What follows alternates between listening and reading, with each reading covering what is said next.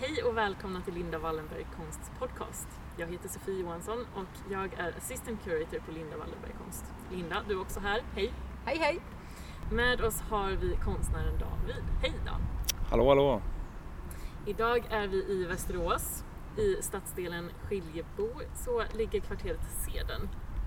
Nu befinner vi oss på Sedens innergård.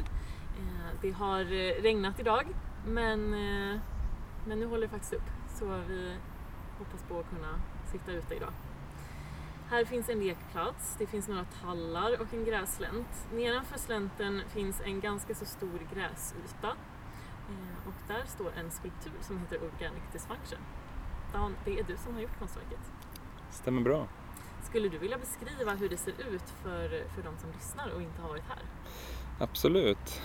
Det är en eh, ganska stor skulptur, 4,5 meter lång. Eh, den är, påminner lite om en korv. Den har, den har fått det uttrycket också via mig och gjutaren. Kallar den för korven just.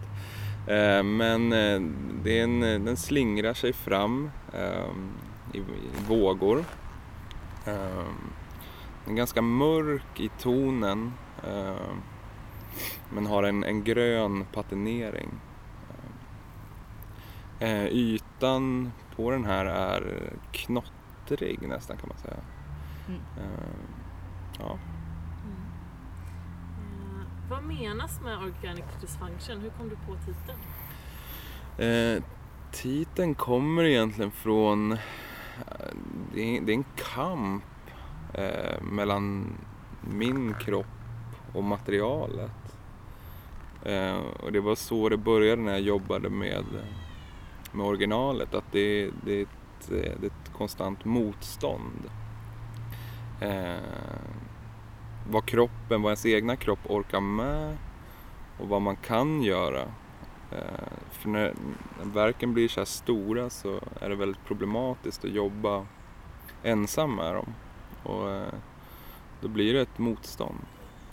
Så att titeln kommer egentligen därifrån att det är ett, eh, ett motstånd mot min kropp, organiska Mm. dysfunktionalitet. Mm.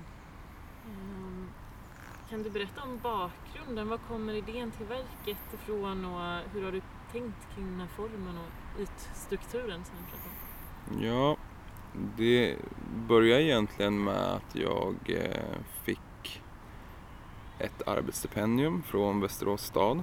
Ehm, vilket gav mig möjlighet att jobba ganska fritt under ett år. Eh, och ehm, jag kände att ja, men jag, jag vill ta min, mina skulpturer och göra dem större. För jag har liksom jobbat i ganska små skalor innan och eh, så beslutade jag mig för att göra en väldigt stor skulptur. Ehm, och eh, det hela började egentligen med eh, en, en, en fascination för naturen, eh, kroppen också som jag har jobbat ganska mycket med tidigare. Eh, jag kommer ihåg att jag tittade på ett av mina foton som jag hade tagit och man ser man ser liksom huden, det blir nästan som ett landskap. Eh, och där, det kan man också hitta när man tittar väldigt nära i naturen. Just den här strukturen och det är lite därifrån det kommer den här eh, taktila känslan. Man kan känna på saker och känna då former och, och eh, strukturer i naturen. Eh, Och, och där tänker du då liksom att det kopplas till ytan på den här Precis, skulpturen, det- den här precis. knottrigheten. och- Exakt, det är därifrån ytan kommer. Ja, mm. Eh, och själva liksom, skulpturen, jag vet inte, jag, jag, min första tanke var egentligen att det skulle vara stående.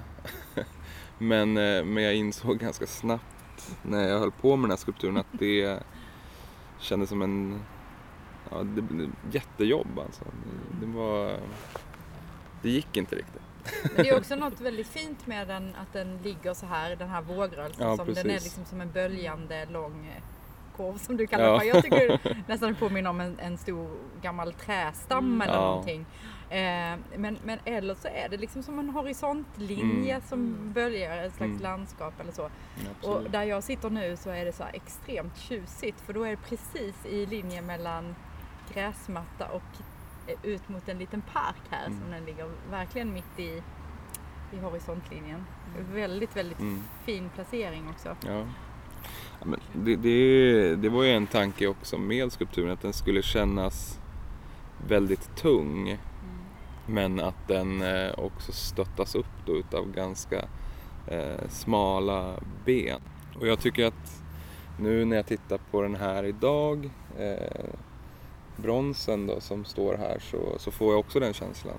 Att den känns ofantligt tung men ändå med ganska så små medel stöttas upp. Så.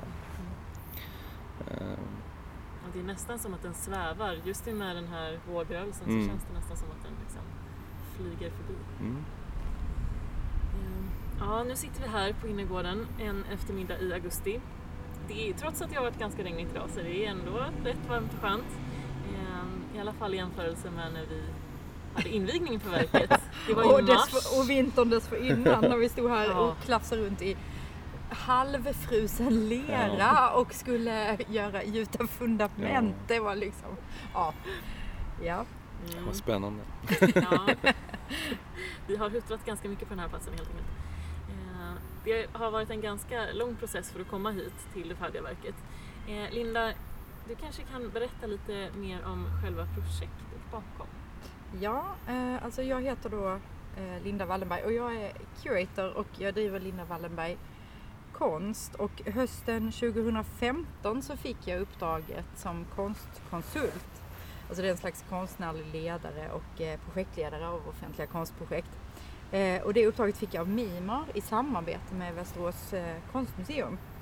Och Mimar, eh, som är det kommunala bostadsbolaget i Västerås, de arbetar med något som man kallar för en 1%-regel. Alltså att 1% av, av byggkostnaden ska gå till konstnärlig gestaltning. Och det här, de här eh, byggnaderna runt om den här innergården är ju då just nya eh, hyreshus med lägenheter i. Eh, och eh, sedan våren då 2015, drygt ett halvår innan jag fick det här uppdraget, så har, har de påbörjat ett, ny, ett nytt utvecklingsarbete med den offentliga konsten tillsammans med Västerås konstmuseum. Så det är därför Västerås konstmuseum liksom också är med eh, här i det här projektet. Eh, men i alla fall, jag började själva uppdraget med att skriva ett konstprogram och eh, det är ett dokument som beskriver projektets eh, förutsättningar. Där finns information om platsen för konsten, de här hyreshusen och innergården som vi har pratat om, vilka ramar som finns, att, till exempel att verken ska ha ett material som tål att stå ute och eh, budgetram och sådant. Eh, men det beskriver också hur själva arbetsprocessen ser ut och inom det här uppdraget så var vi en grupp av både konstexperter, arkitekter och eh, representanter från beställaren som valde ut färdiga verk att köpa in. Och de här verken de förhöll sig då till de här kriterierna och eh, de olika värdeorden som var formulerade i, i konstprogrammet. Eh, några exempel är samvaro, att det handlade om att innergården skulle liksom att lyfta fram innergården som en social yta för lek och, och, och när man sitter här vid de här borden där vi är idag och umgås med varandra. Eh, och naturen var också viktig i det här konstprogrammet. Dels att man då eh, hade valt att spara de gamla tallarna på platsen och nivåskillnaderna i marken. Eh, och sen att det precis här alldeles intill eh, ligger en liten park eh, som man lätt kan gå till. Ehm, så eh, den här gruppen valde då till slut eh, en skulptur av Dan att placera på innergården. Och eh, vi valde också en serie fotografier av artificiella träd av Helga Steppan till eh, hyreshusens eh, olika entréer. Och det här verket installerades ju då som vi pratade om i vintras Mm. drygt ett år senare. Det tog ett år innan det stod på plats kan man säga. Och, och sen eh, ytterligare en litet tag innan vi hade en jättefin invigning. Men eh, alltså vi har ju varit inne lite på, tänker jag, ehm, den här ytan och huden, eller barken och huden, Mm. hudliknande, vad ska man säga, känslan eller inzoomade hudbilderna som Mm. du har jobbat med innan. Ehm, och du nämnde lite i förbifarten att du har jobbat mycket med kroppen i ditt konstnärskap. Skulle du kunna berätta lite mer om det?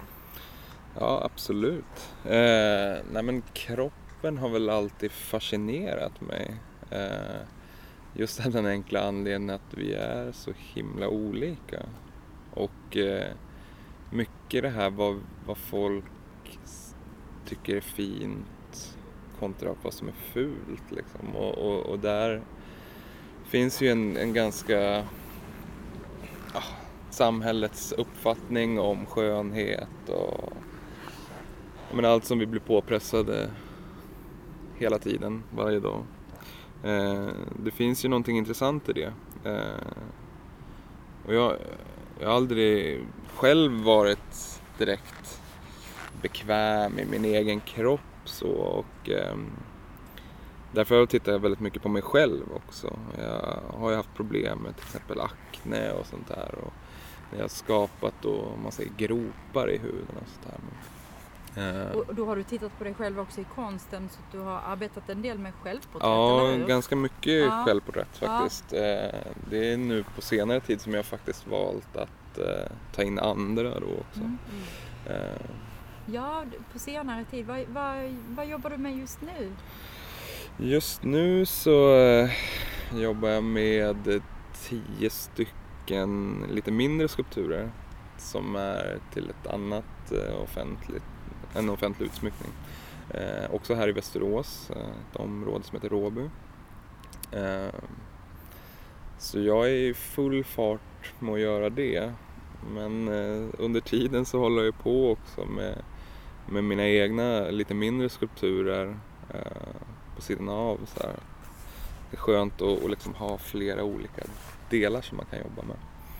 Eh, också fotografier. Eh, jag är liksom inte riktigt klar med de här självporträtten än känner jag. Så att, ehm, För det började du med redan på Konsthögskolan, eller hur? Precis. Du, det har Eh. liksom varit ett, ett lång, en lång tråd genom ditt konstnärskap. Ja, ja men absolut. Och jag, jag, jag tycker att det finns eh, mycket att utforska. Och det är många saker jag kan spela på med mitt namn då, Dan. Eh, så att jag jobbar väldigt mycket utifrån det också, just namnet Dan. Och det har blivit en hel del självporträtt.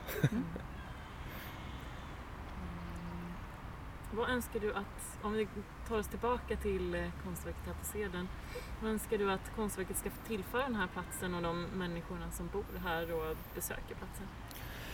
Ja, alltså jag tänker ju rent spontant så här att eh, den är ju väldigt eh, så tillgänglig för lek.